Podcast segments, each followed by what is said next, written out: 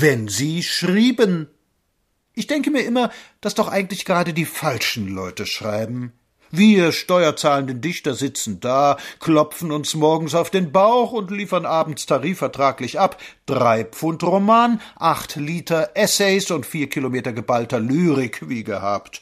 Das ist gewiss sehr schön und für das Wohl der Nation auch unbedingt erforderlich. Manche von uns können sogar von ihrem Geschriebenen leben. Die schreiben aber dann nicht für die Zeitungen, wo man ihnen nicht ganz so viel zahlt wie den Austragefrauen, sondern sie arbeiten fürs Theater. Und da liegen die Dinge gleich ganz anders. Da geht der Verdienst nicht in die Tasche eines habsüchtigen Unternehmers, sondern da sind es gleich zwei, der Theaterdirektor, der die Leute, und der Agenturbesitzer, der das Stück vertreibt diese rechnen in dunklen Nächten ihre Unkosten heraus, addieren und subtrahieren, ziehen, sitt einen kleinen Schlussstrich und geben dem Dichter, wie er sich auch wehren möge, unweigerlich manchmal den zehnten Teil dessen, was sie verdient haben, weil er doch der Dichter ist. Das, was übrig bleibt, wenn sich der Direktor und der Agent je ein Stück Rittergut gekauft haben, nennt man Tantiemen, aber das ist wieder eine andere Geschichte.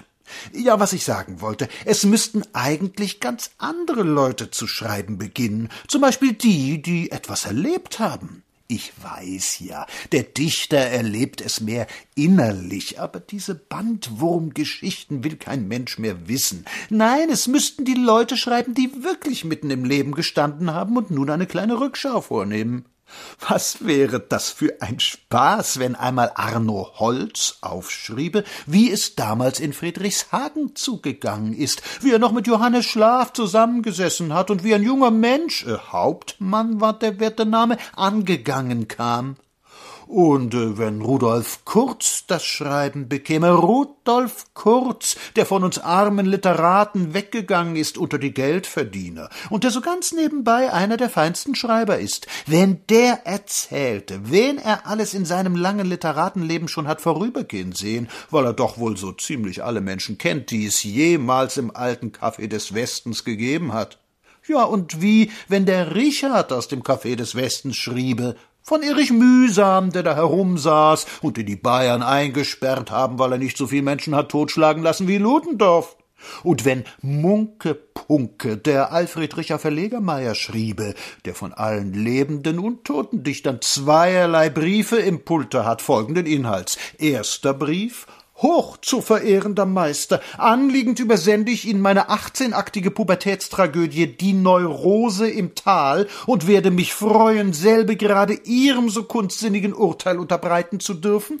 Zweiter Brief Geehrter Herr, ich hatte mir allerdings gleich gedacht, dass Sie nur kaufmännische Banausenerwägungen und wie wenn Gussi Holl schriebe von großen Damen und kleinen Mädchen, von Literaten, Chinesen und richtigen Grafen, denen zu begegnen sie die Ehre hatte, wenn sie alle die schönen Geschichten aufschriebe, die sie unter bösartiger Nachahmung aller darin vorkommenden Akteure zu erzählen pflegt, und die dann nachher unter Liebe Weltbühne das Blättchen zieren.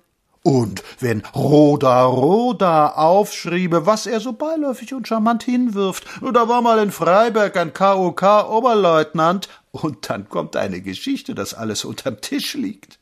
Und die Zeitungsleute schreiben nichts aus ihrer Praxis, sie werden sich schön hüten, aber sie hätten schon etwas zu erzählen, wie beispielsweise der kleine K oder der dicke B aber der wiegt seinen ungeheuern Birnenbauch und schiebt die Pfaffenunterlippe vor und freut sich und schweigt, weil er sehr klug ist. Ach, sie schreiben alle nicht. Und artig und bescheiden gehen wir alle wieder nach Hause und werden in der nächsten Nummer der Weltbühne keinen von ihnen antreffen. Dafür aber einen grimmigen Aufsatz gegen den Militarismus von Wrobel und einen von Julius Babb, Dostojewski und Büchner. Es kann aber auch Bilse sein. Und Siegfried Jakobson wird etwas schreiben, worüber sich die Schauspieler kaputt ärgern, weil sie gar nicht darin vorkommen, oder weil sie verrissen sind, oder weil die anderen gelobt sind, oder weil sie nicht genug gelobt sind. Aber die da oben schreiben nicht. Schade.